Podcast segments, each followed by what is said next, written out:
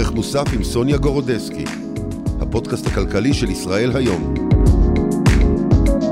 שלום לכם ושלום לאביר קארה, לשעבר אה, סגן השר במשרד ראש הממשלה, חג שמח. שלום, חג שמח סוניה, לך ולמאזינים. נכון. אה, פרשת מהחיים הפוליטיים אחרי הבחירות האחרונות. אה, איפה אתה בימים אלה? בוא נתחיל מזה קודם כל. קודם כל, אני לצערי לא פרשתי מהחיים הפוליטיים. קיבלתי כמעט 17 אלף קולות, זה לא מספיק בשביל להיות בתוך הזירה.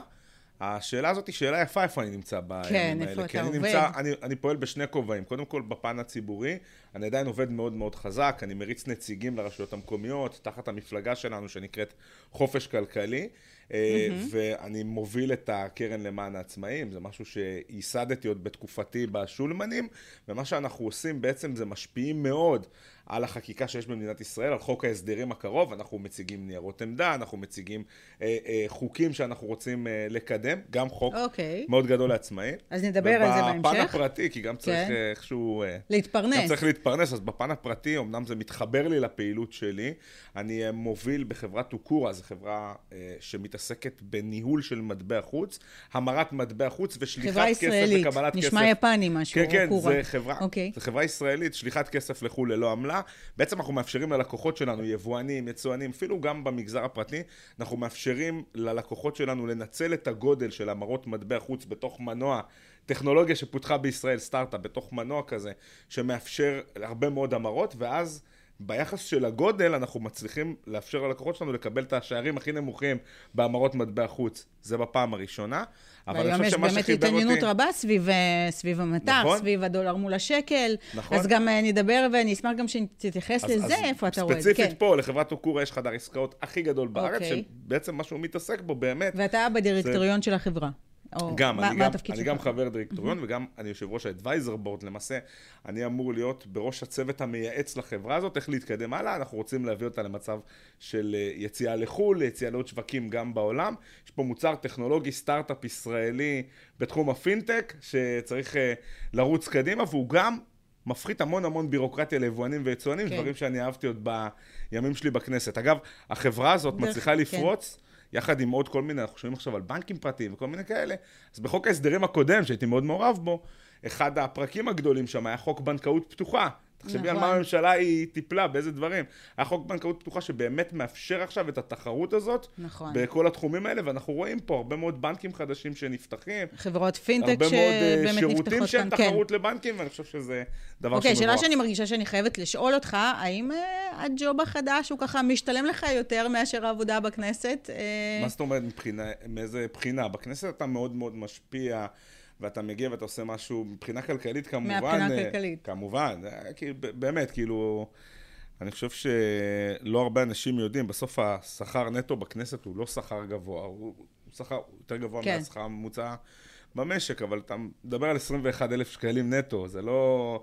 סכום רק בחתונות, שאתה יוצא ב, ב, ב, ב, מתוקף תפקידך, אתה מוציא המון כסף. אז אה, אני חושב שזה לא, אפילו אין פה השוואה למדד. אף אחד לא הולך לכנסת כדי, בשביל שכר. אנשים הולכים כן. לכנסת כדי לקדם אג'נדה שהם מאמינים בהם. אני חושב שדווקא גם בשינוי, הרבה מאוד אנשים חושבים שעל חברי הכנסת שלנו כל מיני דברים. אז זה נכון, יש הרבה מאוד אה, חילוקי דעות. אני חושב שרובם הם שמאל כלכלי רדיקלי, ואני מתנגד לזה, אבל רוב האנשים שמגיעים לכנסת מגיעים עם, עם דברים טובים ועם רצונות טובים כדי לשנות אוקיי. ולעשות, לא מגיעים בשביל אז כסף. בעצם זאת חברה שעוסקת בעיקר בתחום המטח, וכבר הצלחת קצת להיכנס אה, לעניינים, ואתה רואה, קורא סקירות, רואה מה קורה אה, בשוק המניות, בשוק המטח. כן, קצת. אני, אני חושב שאת אה, מכירה אותי, אני- אני נכנס כן. לעניינים די מהר בכל... אה, אז אני אשמח. לשמוע ממך. אתמול הייתה ממש דרמה. בשוק המטח, אחרי שהנשיא, בעצם נשיא המדינה, אמר שהצדדים אה, קרובים אה, להשגת אה, פשרה בנושא הרפורמה המשפטית, אה, וראינו את הדולר צולל, ממש צולל מול השקל בשני אחוזים, אה, הבורסה פתאום זינקה באחוז וחצי, כשלפני זה, לפני ההודעה הזאת היא דשדשה. אה, אז אנחנו, אפשר להסיק מזה שבעצם השווקים אה, הם צמאים לפשרה הזאת ומחכים לזה. אני אשמח לשמוע ממך מה אתה חושב על כל העניין הזה, ועד כמה באמת אנחנו נראה שינוי אה, בשווקים המקומיים, אם באמת תושג אה, הפשרה.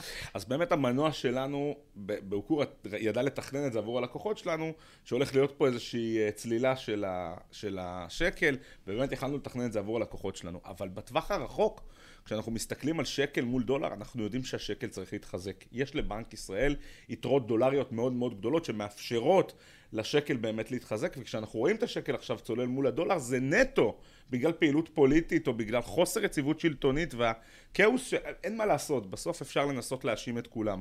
מי שאחראי על המדינה זאת הממשלה. בסוף כשאתה נמצא על ההגה ועל ההגה של המדינה, אתה זה שמוביל, אתה אחראי. יש להם אחריות מאוד מאוד גדולה, הם מתנהלים לצערי בחוסר אחריות, מובילים את מדינת ישראל לכאוס עצום. באמת, אה, אני מסתכל על הדבר הזה ואני אני מנסה לחשוב. כל כך הרבה חוקים פרסונליים, אני התנגדתי לחוק, לחוק אחד פרסונלי, כן? אז כן. בתקופתנו היה חוק פרסונלי שרצו אה, אה, לא לאפשר לנאשם בפלילים אה, לרוץ לכנסת, והתנגדתי לחוק הזה מן הטעם שזה חוק פרסונלי, נכון. ומן הטעם שהייתי רוצה לאפשר לאנשים לבחור באנשים שהם מאמינים בהם, עוד טרם אה, ההאשמה התבררה בבית משפט. ואני חושב שהממשלה הזאת היא דוהרת לחוקים פרסונליים. כשמסתכלים מהעולם, רואים את חוסר היציבות. כאשר משקיע, משקיעים מסתכלים על מדינת ישראל, ורואים כאן ממשלה שמנסה להעביר חוק דרעי. כזה שמאפשר לעבריין שלוש פעמים לכהן כשר בניגוד לחוק במדינת ישראל, mm-hmm. וגם להעביר פסקה שתתגבר על ההחלטה של הכנסת בהמשך, על החלטת אה, בית המשפט העליון בהמשך, אז אין פה איזושהי הסתכלות רחבה שבאמת מאפשרת יציבות במדינת ישראל. חוסר היציבות הזה משפיע על השקל. באמת, אתמול ראינו בשווקים שיש שני דברים, תיקון, שהשקל כן. מגיב מאוד מאוד מהר, כאשר יש דיבורים על פשרה, ואני כן. בעד פשרה, אני גם בעד פשרת הנשיא, אני חושב שאנחנו צריכים ללכת לכיוון הזה. וכשאתה מסתכל על, ה, אה, על הדבר הזה, אתה רואה שבאמת השקל פה מגיב מאוד מהר, אנשים לא, אה, לא, לא בטוחים בדבר הזה. הקצר... אז אתה חושב שעל הרפורמה, ככה, מה אתה חושב במילה אחת על הרפורמה הזאת, אה, על ההשלכות הכלכליות של הרפורמה? אז קודם כל, אני חושב שההשלכות הכלכליות הבעייתיות הן בגלל חוסר הוודאות, הן בגלל המצב הפוליטי במדינת ישראל, הן בגלל עצם זה שיש פה באמת חוסר יציבות, כשאנחנו רואים 300-400 אלף איש מפגינים, וכשאתה רואה את זה כלפי פעילות של ממשלה, ואתה רואה ממשלה... הלכת להפגנות, דרך אגב? ואתה רואה, ש... ואתה רואה ממשלה, אני צריך ללכת להפגנות שהן הפגנות ימין, אני לא יכול ללכת להפגנות שמתנוסס בהן, חס ושלום, רוב המפגינים הם ציונים, פטריוטים, הם אוהבים את הארץ. זה לא רק שמאל, אני לא חושבת גם, שזה רק שמאל. יש גם מפגינים, לצערי, שמנצלים את המצב הזה כדי להניף דגלי אויב. אני בדבר, במקום כזה לא יכול להיות, אני איש ימין אידיאולוגי, אה, אבל אני לחלוטין תומך בכל האנשים שיוצאים החוצה, אני יודע שהם עושים את זה מאהבת ישראל, מאהבת הארץ ומאהבת העם, פטריוטים אמיתיים ואני תומך בהם.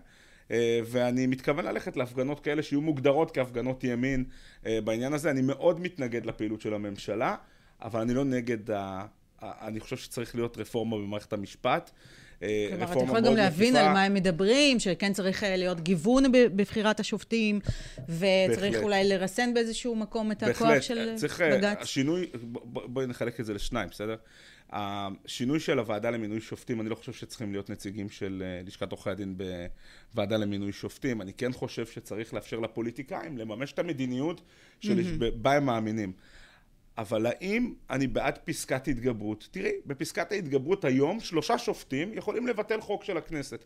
אני חושב שזה דבר שהוא לא סביר ואני חושב שאולי תסכים איתי בזה. אבל אני לא חושב, אם יש לממשלה את הכוח, כי אנחנו כן. יכולים לעשות את השינוי הזה, אם אנחנו שינינו את הוועדה למינוי שופטים, ועכשיו אנחנו משפיעים עליהם, אני לא רוצה גם להשפיע על מה הם יחליטו. וכן הייתי רוצה שבהרכב מלא של בית משפט, זה אומר 15 שופטים של בית משפט עליון, mm-hmm. ברוב אה, אה, מובהק, זאת אומרת עשרה מתוך 15 שפסלו חוק של הכנסת, אני לא רוצה שהכנסת תוכל להתגבר על פסיקה כזאת. הייתי עדיין רוצה להשאיר את הכוח הזה. אנחנו לא רוצים שחס ושלום זכויות קניין או זכויות מיעוט במדינת ישראל זכויות להיפגע. אגב, חוסר הוודאות הזה והמצב הזה שבו אה, מתנגחים בכל כשאנחנו מסתכלים, כן. אומר מתנגחים בכל, אני לא רק אומר את זה מן הפה לחוץ. מינו במדינת ישראל שרה לתעמולה, שהיא יושבת בבוקר ומסיתה נגד קצת יותר מ-50% מהציבור הישראלי. שרת ההסברה. שרת ההסתה ושרת התעמולה. אה, שר ההסברה, שרי ההסברה יש הרבה מאוד אחרים, שהם יוצאים ומוודאים בתקופת טרור שלא מתקבע איזשהו נרטיב אנטי-ישראלי נגד מדינת ישראל בעולם. קמים בבוקר לעשות למען עם ישראל. שר הסברה צריך לוודא שהוא אה, מייצר אחדות בעם ישראל, שהוא לא מחפש איפה יש את הפילוג, ושם לפתוח עוד טיפה יותר. כשאני מסתכל על, אבל על ה... שיגידו לך שהממשלה הזאת נבחרה ברוב לא של 64 ישנתי. מנדטים. אני הלילה לא והם ישנתי. רוצים ליישם את, הפ... את המדיניות שלהם, ובאמת אולי משרד ההסברה, אה, המטרה שלו היא להסביר ה- את המדיניות של הממשלה, אז יש, אה, שנבחרה דוברים- ברוב גדול. במדינת ישראל יש דוברים לשרים, יש אה, דובר למשרד ראש הממשלה, יש אפילו דוברים לכנסת, כן. ויש את היכולת שלנו להסביר. התעמולה פוליטית עבור אה, חוקים פרסונליים ועבור, אה, גם אתמול אני ראיתי פשוט דברים מזעזעים אתמול. פעם אחת עבור ערוץ מסחרי בטלוויזיה מאותתת אותה שרת הסברה לאן ללכת לצפות בשלט, זה כמו שהיא תעשה פרסומת לאדידס, לנייק או לכל חברה אחרת. ומהצד השני, אני ראיתי אתמול התבטאות שלא גרמה לי לא לישון בלילה. אני ראיתי אתמול את שלמה קרעי קורא לטייסים, להייטקיסטים, לציבור המשרת, לציבור המשלם, לכל הציבור הנפלא שבונה את המדינה הזאת, ולאנשים שבאמת עושים דבר במדינת ישראל, המילואימניקים. כן. כן, אחוז מהעם. אגב, אלה האנשים גם שמשתתפים בהפגנות, רק אומרים, שתדע. אומרים, אומרים שאנחנו מדברים נו, פה על צבא כן. העם. אין לנו צבא עם, סוניה. אוקיי. אז תמשיך רגע, עם רגע, אה, רגע, קרעי. צריך, כן. צריך לדעת, 47% מהציבור הישראלי מתגייסים לשירות בצה"ל, 42% מהנשים מתגייסות, ובאחוזים יותר נמוכים הם גם, אה, אה, באחוזים יותר נמוכים גם מסיימים. זאת אומרת, רק 38% מהנשים מסיימות. זאת אומרת שהנשיאה בנטל היא על, היא על פחות מחצי מהציבור. במילואים, רק אחוז מהציבור הולך למילואים. בואו, חבר'ה, אנחנו צריכים לחבק את הציבור הזה. גם אם אנחנו חלוקים בדעות. אני אגב חלוק בדעות, אני איש ימין, אני לא מוותר על העמדות שלי. בשנייה אחת אני לא מוותר על העמדות שלי. גם אם אני חלוק על הצד אגב, השני, אני לא מסכימה, אני חושבת אפשר- שההפגנות האלה, המחאה הזאת היא לא רק של אנשי שמאל, היא לא גם של אנשי ימין. רבים מהם לא ידעו שהממשלה מסכים, הולכת להעביר את הרפורמה. המשפטית הזאת. אני רואה מה קורה אצלי בקבוצות. כן. כולם ימין כלכלי, אי אפשר לטעות בי, כן? אני ימין כלכלי, הכי ימין כלכלי שאת יכולה לדמיין, אני חושב שזה הכי ערכי, הכי מוסרי, והכי חברתי, תכף נדבר על זה. אבל כשאני מסתכל על אמירה, לקרוא להם אנרכיסטים, קורא לכו לעזאזל לטייסים, טייסי צה"ל במילואים, אלה שהולכים בעזרת השם להגן עלינו מול האיראנים ומול הסורים, אני חושב שזה אובדן ערכים מוחלט. ופה, מכיוון שאני בא מבית בית"רי, אז uh, אני מגיב מאוד מאוד uh, קשה, את יכולה גם לעקוב אחריי ולהסתכל ולראות. אני חושב שפה שקט הוא רפש, זה הפקר דם ונפש אם אנחנו לא נצא באמת בקול מאוד מאוד ברור כנגד הדברים. אז אני חושב שהממשלה היום היא תורמת לכאוס במדינת ישראל, היא אולי האחראית לזה, יש להם אחריות על המדינה, אני קורא להם מפה להתעשת. לרדת מהעצים שהם טיפסו עליהם, יש פה מדינה שאנחנו כן. צריכים לנהל ולהציל אותה בשנים הבאות, זה הדבר שפוגע בכלכלה הכי הרבה. כשאתה רואה את כל מה שמתרחש כרגע בזירה הפוליטית ובזירה הכלכלית, אתה לא מצטער מעט שאתה כבר לא שם בכנסת ואין לך את היכולת להשפיע? קודם כל, יש לי את היכולת להשפיע. אני לא נולדתי חבר כנסת. אגב, מי ידאג עכשיו לשולמנים? זאת זה- שאלת השאלות. אני שומעת. מהעצמאים שיש ממש נוצר שם איזשהו ואקום, ואנחנו רואים את התוצאות בחוק ההסדרים, אה, שלמרות שכן יש ארגונים שדואגים לעצמאים, אבל אנחנו רואים שיש רק אולי חוק אחד שהוא ככה לטובת העצמאים, וגם שם אפשר, אה, גם הוא נתון אה, לפרשנות, עד כמה זה באמת אה, אה, תורם לעצמאים. אני מדברת על עסק פטור, שבעצם לא יצטרך יותר לדווח על ההוצאות, אלא זה יחושב לו באופן אוטומטי. אז, אגב, אז אוקיי, אז בואו. השאלה שלי, מי ידאג עכשיו לשולמנים, ומה... כן, נשמח שתתייחס לזה. טוב, ואם אתה לא כל- מצטער שאתה לא שם עכשיו. קודם כל, אני, אני עושה הכל כדי להשפיע על המדיניות הכלכלית של הממשלה. לא נולדתי חבר כנסת, השפעתי על המדיניות הכלכלית של הממשלה כשולמן, הקמנו ארגון אנונימי שצמח כמעט ל-200 אלף חברים בפייסבוק, ואחרי זה השפענו בכל תקופת הקורונה, על כל תקופת המענקים. מי אז זוכר שהייתה פה ממשלה? לא הייתה ממשלה. ב-15 למרץ 2020 לא הייתה ממשלה, היה את אותו דבר נכון. במערכות בחירות. ישראל כץ נכנס לתפקידו כשר אוצר רק ב-17 למאי, ואני הייתי מהראשונים שפגשו אותו, הנחנו תוכנית על השולחן שהפכה להיות תוכנית המענקים עבור העצמאים, עוד לא הייתי חבר כנסת. אבל uh, בהחלט, בממשלה הקודמת הצלחנו לנצל את המצב לטובת אזרחי ישראל. שלוש שנים לא עבר כאן תקציב בכנסת, מדינת ישראל הייתה ב-11.5% גירעון, 12.5% אבטלה, ומכיוון שאנחנו הגענו, אני הגעתי מהשולמנים, יחד אפשר להגיד עם אה, פורום שהיום אה, אנשים אה, מזכירים אותו בהזכרות קצת רעות, אבל יחד עם פורום קהלת הבאתי ניירות עמדה שהפכו לחקיקה במדינת ישראל, שבסוף הובילו כאן את אחת מהחוקי ההסדרים הכי רחבים שהיו במדינת ישראל, הרפורמה ביבוא, בתמרוקים, במכון התקנים, במזון הרגיש, ברישוי עסקים, תשמעי, עשינו כן. היסטוריה ברישוי עסקים.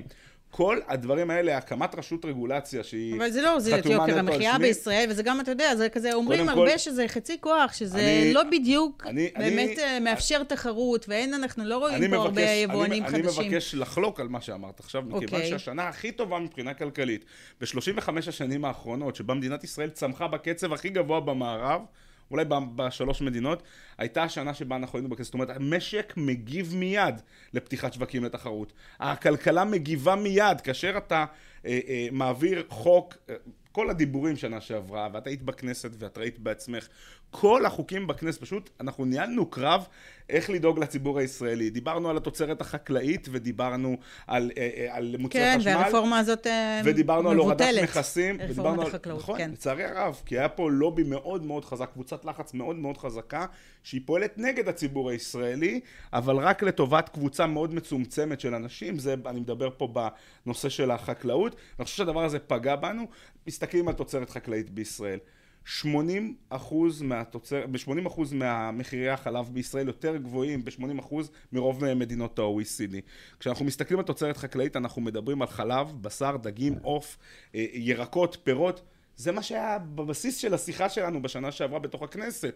נכון, שחלק מהדברים לא הצלחנו, אבל העברנו רפורמה מקיפה במזון כן. הרגיש, יש קורנפלקס היום יותר זול בישראל, קרפור יכולה להגיע לכאן ולהציע עוד מוצרים. זה נכון. הורדנו ופתחנו את לא השוק רק לתחרות. קרפור, גם ספר אה, בדרך לכאן, וגם של 7-11 כבר פה, למרות שהיא לא כל כך... היה כאן אה, תקופה של שמן מוזילה זית מחירים. ב-11.90 שצריך להוריד את המכס לחלוטין ולפתוח את השוק לתחרות. הייתה כאן תקופה, כן. יחד עם השר פורר, שהעביר, פתח את השוק של הדבש. דיבר רק אה, על- על- על- על- על אה, מעט דבש. אה, שהגיע לישראל, אבל זה הוריד את המחירים בצורה דרמטית ובצורה משמעותית. אוקיי, אז דיברנו עליכם. ולכן, בואו נדבר על ולכן- הממשלה הנוכחית. ולכן, ולכן רגע אחד. ולכן אני חושב שבממשלה הקודמת פעלנו ביתר שאת בדברים האלה. אני שמח שהייתה לי את היכולת להשפיע שם. בממשלה הנוכחית, כן. נכון, הייתי רוצה שיהיו יש לי יותר כמה כלים. בשורות לציבור, יש את החוק אה, חינוך חינם אה, עד גיל שלוש, שאני חושבת שמה שיושם כרגע או, בשנה הזאת, אני רוצה להתעכב. לא ברור עדיין, אבל אומרים שתיים אני עד שלוש. גילאי שתיים עד שלוש. על זה אני רוצה להתעכב. אני בשורה ל- להורים לילדים קטנים, וגם אני לך חושב- יש ילד קטן. אני חושב, קודם כל, אז צריך להגיד על זה שלושה דברים. אין בישראל חינוך חינם, זה שקר. החינוך הוא לא בחינם, והוא לא איכותי, הוא נמצא מה, אנחנו נמצאים בחינוך של בתי הספר במדינת ישראל, ילדים במגזר החילוני מקבלים חינוך שהוא ברמת האיכות שלו מהארבע מהסוף במדינות ה-OECD, החינוך בישראל הוא חינוך גרוע, תקציב מערכת החינוך, מתוך כל התקציבים של הממשלה, יש תקציב של משרד הביטחון שהוא עומד על 60 מיליארד, התקציב של אה, משרד החינוך עומד על 74.5 מיליארד שקלים, חינם זה לא, כשאתה מחלק 74.5 מיליארד שקלים במשקי הבית בישראל, זה 30 אלף שקל בשנה לכל משק בית, כל שנה, כל החיים, גם אם אין לך ילדים. אם עכשיו רוצים לעשות חינוך חינם, so כן. called, מ-0 עד 3 לצורך אז העניין, זה עוזר ביוקר המחיה זה לא למשפחות שיש להם ילדים זה לא עוזר זה ביוקר לא המחיה, עוזר? כי זה, כי זה עולה יותר. זה עולה יותר ואת תקבלי חינוך גרוע יותר. קודם כל צריך להבין, נכון להיום ב-0 עד 3, אז, איך אני יודע את זה? את מה שאני אומר לך עכשיו. הייתה מחאה מאוד גדולה ב-2011. יצאו עם שלטים לרחוב, יקר לחיות בישראל, אני לא יכול לקנות כאן דירה, יצאה מישהי אפילו עם אוהל על הגב, גרה ברוטשילד והצטרפו אליה עשרות אנשים. נכון, מה קרה יקר מאוד. מ-2011? מה קרה מאז? רצו להקל על רמת החיים של האזרחים במדינת ישראל. מה אחת קרה? מחירי הדירות עלו אה, פי אחד- שניים נכון, מאז, כן. והכל, גם רמת המחירים בישראל. נכון. אחת ההמלצות של דוח טרכטנברג אבל זה גם בעולם, אני חושבת, כן. הייתה להוריד את ה... אה, אה, להפוך את זה בעצם לחינם את גילאי 3 עד 6. אני לא יודע אם את זוכרת, אז עד גיל נכון, 6 זה לא היה נכון, בחינם. נכון. מה שקרה מאז, אזרחי ישראל שילמו בריבית דריבית. למה? כי זה לא בחינם. אין דבר כזה חינם. למעשה, חינוך חינם מ-0 עד 3, אין לנו מסגרות פרטיות, מדובר ב-560 אלף ילדים במדינה שבה קצב גידול האוכלוסייה הוא הכי גבוה במערב.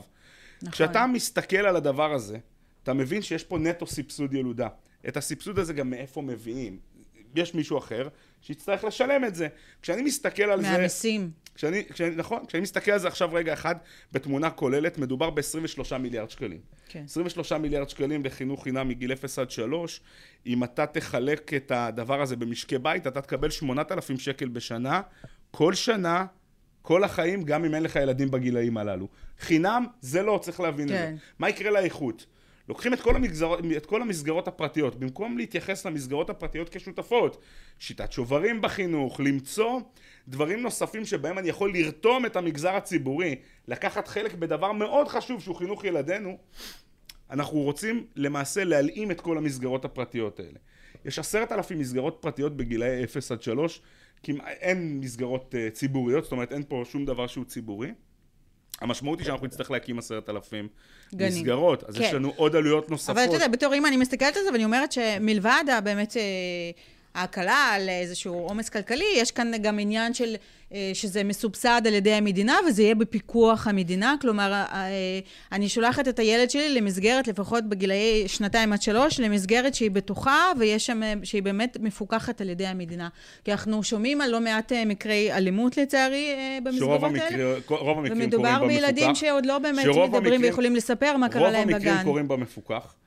ואני חושב שפה דווקא משרד החינוך, במפוקח דווקא, אני חושבת שזה במסגרות הפרטיות. אני אשמח שתבדקי, אני לא, כן, לא אני אשמח שתבדקי ותראי, אוקיי. רוב המקרים קורים במפוקח, אבל אני חושב שאחד הדברים המרכזיים פה הוא השכר והשכר של הסייעות, ואני חושב oh, שזה השכר okay. בזה. כדי לאפשר להם שכר יותר גבוה, צריך להפחית רגולציה ובירוקרטיה על אותן מסגרות, שמשלמות הרבה מאוד כסף, רק כי רוצים לקבוע להם איפה יהיה הכיור. אם הם צריכים להביא אוכל מבחוץ, כשיש אצלך בבית גן ילדים, ואת צריכה להביא אוכל מבחוץ, כי קבעו לך שאת צריכה 25 מטר בבית שלך. כשאת uh, עם גן ילדים, צריכה 25 מטר מטבח. למי יש מטבח של 25 מטר בבית? אין. אז כדי לעשות את כל השיפוץ הזה, כדי לשלם שימוש חורג, כדי לעשות... זה עולה המון המון כסף. במקום שישקיעו בחינוך של הילדים, במקום שישקיעו בכוח אדם, מתעסקים בשטויות. זה חוזר על עצמו כמעט בכל מקום בישראל. תמיד כשזה יגיע לוועדה בכנסת, תזכרי, זה יגיע לוועדת חינוך, ואני אגיד לך, הנה סוניה, את זוכרת אז שאמרתי לך? כן. כי, כי על מה ידברו? ידברו על הגדר ועל השער, וידברו על הגגון מתחת לחלון בבניין uh, מגורים. ועל דברים שהם הזויים. עודף רגולציה. כשאתה מסתכל על הדבר הזה, צריך פשוט קצת עם שום שכל ועם היגיון לבוא ולהסתכל על הדבר הזה בצורה אחרת. אם יבואו ויאמרו מחר בבוקר שהתקציב של מערכת החינוך 74.5 מיליארד שקל למונופול של ההסתדרות מצד אחד יחד עם הקרטל שיש להם מצד משרד החינוך בצד השני שהם רוצים לקבוע את כל התכנים והם קובעים לנו מה יהיה איתנו מחר ואנחנו מסתכלים ורואים שיש פה מערכת חינוך שהיא גרועה והיא פוגעת בתעסוקה בישראל כי אותם ילדים שמקבלים פה חינוך גרוע אחרי זה הם לא מצליחים להשתלב פה בתעסוקה ברמות הגבוהות לא בהייטק ולא במקומות אחרים כשאתה מסתכל על הדבר הזה זה נזק טוטאלי לתעסוקה במדינת ישראל. אז מה אתה אומר בעצם, בעצם שצריך... אני אומר שהדרך היחידה לשפר את החינוך... להקטין את התקציב של משרד החינוך? רגע, רגע, רגע, רגע, לא, לא, לא, לא. לא. לעבור לחינוך פרטי? אני חושב שאנחנו צריכים לעבור כן, כן. בוודאי, אני חושב שהפרטי הוא השותף הטוב ביותר לציבורי. מה אני חושב שצריך לעשות?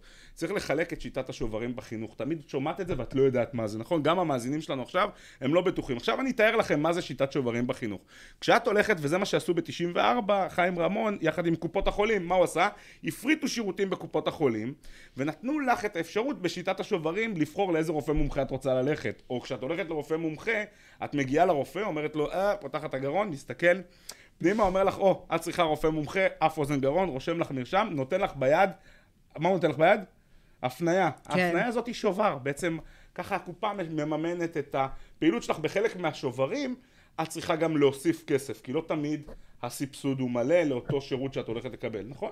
אותו דבר צריך לעשות במגזר החינוך, לקחת את הכסף, לחלק אותו, הממשלה, המדינה לא צריכה לנהל את הכל במיקרו בעיות שקורות בבתי ספר, כן. לתת אוטונומיה ולתת למנהלי בתי הספר יותר אפשרות להחליט גם איזה מורים הם רוצים לקבל, מורים בחוזים אישיים, יכול להיות שיקבלו גם יותר כסף, נכון? כן, הם רוצים לקדם את זה באיזשהו שלב, אבל אה, זה נורא ספר, קשה לקידום, כי זה באמת... בתי ספר בזיכיון. ההסתדרות בזיכ... מתנגדת לזה. בתי ספר בזיכיון, זה גם דבר שיכול לקרות, כן. ואז יהיה מלחמה. על השוברים שאת תקבלי, תקבלי שובר ותבחרי איזה בית ספר את רוצה ללכת. חלק מבתי הספר תצטרכי להוסיף כסף, בציבורי לא תצטרכי להוסיף כסף. אבל את תוכלי לבחור לילד שלך לאיזה חינוך את רוצה לשלוח אותו, בסדר? זו אפשרות בחירה. את תלכי עם שובר לבתי הספר, המנהלים בבתי הספר יריבו על כל אחד מהילדים כי הם רוצים את השובר. המנהלים בבתי הספר יריבו על המורים הטובים ביותר, זה מייצר תחרות, אז מה שיקרה... אבל עדיין אתה צריך איזושהי אחידות, כדי שאחר כך התלמידים יוכלו להתקבל לאוניברסיטאות. תראי, וש... מה, עושה, תראי מה עושה היום החינוך הציבורי או המגזר הציבורי. אם יש בית ספר שהוא לא ילמד הציבורי, מתמטיקה כי לא בא להם. היום, או... לא, אי אפשר לעשות את זה, כי יש לימודי יסוד. הבנתי. רגע, רגע, אוקיי. שנייה. אתה לא יכול לסבסד מערכת שאין בה לימודי יסוד, כמו שקורה עכשיו במגזר החרדי. במגזר החרדי, כן. מה... שם דווקא הממשלה הגדילה את התקציב אה, טעות פטאלית. המוסדות האלה. טעות פטאלית, טעות פטאלית. ורק בשביל זה היה צריך להפגין ברחובות, לא בשביל דברים אחרים. כי פה בעצם מה שעושים זה קצת יותר מ-50% מהתלמידים בישראל מקבלים חינוך של עולם שלישי. אה, אין אף מדינה בעולם המערבי שמאפשרת לאוכלוסייה מסוימת לא ללמוד לימודי יסוד במימון ציבורי. אין אף מדינה מפותחת שעושה את זה, אף אחת. אני כן, אין לי בעיה שילמדו מה שהם רוצים, בחינוך פרטי, כמה שהם רוצים, מה שהם רוצים, שיבחרו מה הם רוצים במסלול שלהם, אבל לא בסבסוד המדינה. כן. זאת אומרת, כן. לימודי יסוד הם, הם חובה. אבל כאשר את תקבלי שובר, כדי ללכת לבית ספר כזה שאת תבחרי אותו, ואת תלכי לבית ספר פרטי, יותר שולמנים, יותר בעלי עסקים, הנה בואו mm-hmm. בוא גם נגדיל את התוצר, אנחנו נשנה את הטרמינולוגיה. מה שקורה היום, זה שיש לך היום במערכת החינוך, יש שוויון. בשם השוויון יש שוויון. כולם סובלים. המורים, ההורים והתלמידים. אני מציע דרך אחרת. אני מציע דרך שבה יש תחרות על המורים, יש תחרות של מנהלי הבתי ספר על ההורים, לא להגיד ההורים של היום בעייתיים, את מכירה כן. את המשפטים האלה, נכון? שיהיה תחרות על ההורים, אבל הכי חשוב, יהיה תחרות על הלב של הילד. וכשהילד שלך יגיע לבית ספר, כשהוא יגיע לתוך מערכת כזאת, יחבקו אותו בבוקר, א', כי יש פה עניין... יש לזה תקדים במדינות, מאוד... אח... במדינות אחרות? כן, יש, קודם כל יש בתי ספר פרטיים בארצות הברית. אוקיי. אבל אני לא הייתי רוצה לקחת דוגמאות רק אבל לא כל הברית. החינוך שם הוא בתי ספר פרטיים. נכון, יש, אבל גם, דרך אגב, גם בדנמרק וגם בשוודיה וגם בזה, יש בתי ספר פרטיים. אני חושבת שגם בישראל יש בתי ספר פרטיים. יש להם בתי ספר מעולים, בדנמרק כן. יש בתי ספר מעולים ציבוריים, אבל האתגרים שלנו ושל השוודים באירוע הזה הם שונים. לשוודים ולנורבגים ולכל המדינות הנורדיות יש קצב גידול אוכלוסייה שלילי. נכון. פחות ילדים, מה כן. לעשות? והם רוצים עוד ילדים. אצלנו במדינת ישראל יש מגזרים מסוימים שיש בהם שאישה יולדת שישה וחצי ילדים בממוצע, שבעה ילדים בממוצע. נכון. גם אם היא תשתתף ותשתלב בשוק התעסוקה, בחיים, בחיים היא לא תוכל לממן בכסף או בזה את כספי המיסים ש, של העלות שלה באופן ספציפי. כשאתה מסתכל על הדבר הזה, אתה מבין שאי אפשר שסוניה, שעובדת מאוד מאוד קשה, או שכשאני אה, אה, אה, מסתכל על גברת כהן מחדרה, שעובדת מאוד קשה, משלמת בכספי המיסים שלה, אוספת שקל לשקל, ומשלמת בכספי המיסים שלה כדי לסבסד החלטות שאחרים לקחו. כן. זה בסדר לקחת, אני בעד שיהיה פה ילדים, זה ברכה, אין ברכה יותר גדולה מילדים. אבל כשאתה מביא ילדים לעולם, זה צריך להיות אחריות מלאה שלך. אני מניח שאת לא רוצה שאני אקח אחריות על הילדים שלך, ואת לא רוצה לא. לקחת אחריות על הילדים שלי. אני חושב שפה, בתוך האירוע הספציפי הזה, וזה אירוע שהוא מאוד חשוב, חוק חינוך אה, חינם מגיל כן. שנתיים, כן. זה שמאל כלכלי, שמאל כלכלי רדיקלי, בניגוד לכל הבטחות הבחירות של ממשלת נכון. ימין מלא מלא. אני, אה, כשאני מסתכל על הדבר הזה, אני חרד מזה כן. לא פחות מהכל. אני חושב שאנחנו ניפגע שלוש פעמים, פעם ראשונה באיכות החינוך, אה, פעם שנייה אנחנו ניפגע בכיס, כי זה יעלה לנו הרבה יותר כסף, ובפעם השלישית ברמת החיים במדינת ישראל שהיא תרד. זה קרה ב-2012, זה הולך לקרות עכשיו שוב. אז, אני חרד כן. מהסיפור הזה, לא פחות החלטה. מהאירועים האחרים בישראל. בוא נדבר על עוד החלטה שהממשלה הנוכחית בעצם אה, כבר העבירה בשבוע שעבר, לא בדיוק החלטה, אבל uh, הגיעו, uh, ההסתדרות ומשרד האוצר הגיעו להסכמות בנוגע להם, uh, הסכם השכר במגזר הציבורי, אנחנו מדברים על תוספות מאוד יפות של 11 אחוזים, אה, מענק חד פעמי של 6,000 שקלים לכלל העובדים. אה, לא, אני לא עובדת אה, במגזר לא, הציבורי. לא, רק שאלתי, קיבלת מענק. כן, עכשיו. נכון. אה, קיצור שבוע העבודה ל-40 שעות במקום 42 שעות, אה, וגם מעלים את השכר סוף סוף של אה, הסייעות. 7,200 שקלים, אה, השכר ההתחלתי. מה אתה אומר על זה? בוא נחלק רגע את האירוע הזה. גם פה אנחנו מדברים על ממשלת ימין מלא מלא. שמאל אה, כלכלי רדיקלי. שמאל כלכלי. בוא, בוא, בוא נחלק רגע את האירוע הזה. יש עובדים מעולים במגזר הציבורי. מעולים. ממש. קמים בבוקר, עושים עבודה קשה, פועלים למען הציבור, ואני חושב שהשכר שהם מקבלים הוא לא ראוי. למה? כי הם לא מקבלים שכר לפי כישרון, יכולת או מאמץ שהם מביאים לידי ביטוי. יש עובדים מאוד מאוד מתאמצים. אם הם היו מקבלים שכר לפי הכישרון, היכולת והמאמץ שלהם, יכול להיות שהיו מקבלים שכר הרבה יותר גבוה ממה שלצערי ההסתדרות מציעה להם. כשאתה מסתכל על העלייה הזאת, על תוספת שכר אחוזית, אתה אומר, רגע, מה זה תוספת שכר באחוזים? המשמעות היא שמי שמקבל 5,000 שקלים ב-11 אחוזים, מקבל לו 550 שקלים. כן, זה על פני ארבע שנים, אם אני לא טועה, 11 אחוזים האלה? כן. ומי שמקבל 50 אלף שקלים יקבל תוספת של 5,500 שקלים. זאת אומרת, אני לא אוהב תוספות שכר אחוזיות, נכון שיש שם מדרגות שהם יצרו. יש גם אחוזי וגם שקלי, כן. יש האומרים... וגם מענק של יש האומרים בגזרה שלי, שזה ההסכם הכי פחות רע שיכלנו להשיג. זאת אומרת, אם היה אריה דרעי במשרד האוצר, היינו מקבלים הסכם אחר. אני תמכתי בזה שסמוטריץ' יהיה שר אוצר ולא אריה דרעי. אני mm-hmm. חושב שאני חולק איתו הרבה יותר ערכים משותפים. בטח לאור המצע שהוא הציג. הוא הציג שהדברים שאותם הוא ירצה לקדם יהיה חוק בוררות חובה, שלא מאפשר שביתה בשירותים חיוניים במידה ומחר בבוקר גם מעניינים פוליטיים או מעניינים כאלה ואחרים לא יאפשר להסתדרות לעשות uh, במשק הישראלי ככל העולה על רוחה. כן. הוא דיבר על ביטול מוסד הקביעות בעבודה, לאפשר פיטורים גמישים. מה קרה לכל הדברים האלה בהסכם כן. שכר? אני הייתי בעד, אני בעד הסכם שכר, אני בעד הסכמי שכר שבהם יש חוזים אישיים גבוהים יותר במגזר הציבורי, עם גמישות יותר גבוהה למנהלים, עם יכולת פיטורים יותר גבוהה, אבל לצד זה גם שכר מאוד גבוה. אני בעד שיהיה את התחרות הזאת גם שם. אז למה בעצם הוא התפשר על- לדעתך על כל הדברים האלה, שהוא תראו, גם... אה, בג- באופן, באופן חד בתור איש ימין. באופן חד משמעי, לא רצו אנחנו להוסיף רואים עוד כאן בלאגן ממשלה אה, למה שקורה שדוהרת- עכשיו? כן. דוהרת בתוך כאוס. ובמקום לעשות את הדברים הנכונים לטובת הציבור הישראלי, היא עושה את הדברים הנכונים לטובת הישרדותם הפוליטית בתוך הממשלה. אני חושב שזה דבר פסול, וזה בזוי, ואתה מסתכל ורואה את החוקים שמעבירים בתוך הממשלה הזאת, חוק נבצרות, חוק אריה דרעי, לאפשר, היה ועדה שבוע שעבר, לאפשר לחברי כנסת, בגלל יוקר המחיה, לאפשר לחברי כנסת לקבל השתתפות גבוהה יותר בשכר הדירה שלהם. יש אבסורד יותר גדול מזה. כן, בסוף זה בוטל, אני חושבת. לכו תטפלו. לכו, אבל אתם, במה אתם מטפלים? כן. לכו תטפלו, למען השם, תטפלו בבעיות של יוקר המחיה, בבעיות שיש לאזרחי ישראל יום-יום, בבעיות של יוקר הדיור, אפשר לעשות, אפשר. תעשו, לכו תעשו. ממה אתם חוששים? שאם יש לכם פה דברים שתצטרכו להתעמת עם קבוצות לחץ וקבוצות כוח, אז נסיר את הידיים ולא נתעמת, כי עכשיו אנחנו כולנו עסוקים באותה רפורמה משפטית שלא בוודאות הולכת להשפיע על החיים של האזרחים במדינת ישראל, אולי אפילו הולכת, בחלק מהמקרים, היא תעבור לא טוב, אם היא לא תעבור בפשרה, היא, היא יכולה לעבור בצורה מאוד מאוד רעה, כן? כן. ואז זה יכול להיות שצד אחד ינצח צד שני, כן? את יודעת, יש פה איזשהו קרב. המציאו לנו שמאל, ימין, מזרחים, אשכנזים. אני מזרחי, ימני, למזלי נולדתי עם כפית של קובה בפה, אי אפשר לבוא להגיד עליי שאני, אה, אה, שאני אה, אשכנזי, איך הם קוראים לזה? אה, אה, מתנשא מכל מיני כאלה, או עם רולקס. אין לי כן. גם רולקס, אני גם לא הולך עם שעון, יש לי שעון בטלפון. אז אי אפשר להגיד עליי את כל הדברים האלה, ואי אפשר לערב אותי בתוך העניין הזה. אני חושב שפוליטיקת הזהויות הזאת גם כן נועדה לשרת אך ורק קרע בעם ישראל, להמשיך את השנאה. ואני חושב, אם יש פה משהו שמאזינים שומעים אותי מאוד נחרץ אומר כלפי הממשלה, אני רוצה שיזכרו שזה כלפי הממשלה, זה לא כלפי המצביעים או כלפי כן. הבוחרים. אני זוכר, כן. אני זוכר כל בוקר שמולי ניצב אחי. זה, ה... זה המשמעות הכי גדולה שאני רוצה להביא אולי מתוך הרעיון הזה. אין פה באמת איזשהו ויכוח בין שמאל, ימין, מזרחי, אשכנזי. מולך ניצב אחיך, צריך להגיע לפשרות, צריך למצוא את הנתיבים הטובים ביותר כדי להביא את המדינה הזאת אה, למקום טוב יותר. קיבלנו מדינה, יש לנו ואמן. זכות אחרי אלפיים שנה. כן. קיבלנו מדינה, אנחנו צריכים לשמור עליה. אביר קארה, ממש תודה רבה על השיחה הזאת, ותודה רבה לכם שהייתם איתנו, ונתראה בפרק הבא. ערך מוסף עם סוניה גורודסקי, הפודקאסט הכלכלי של ישראל היום.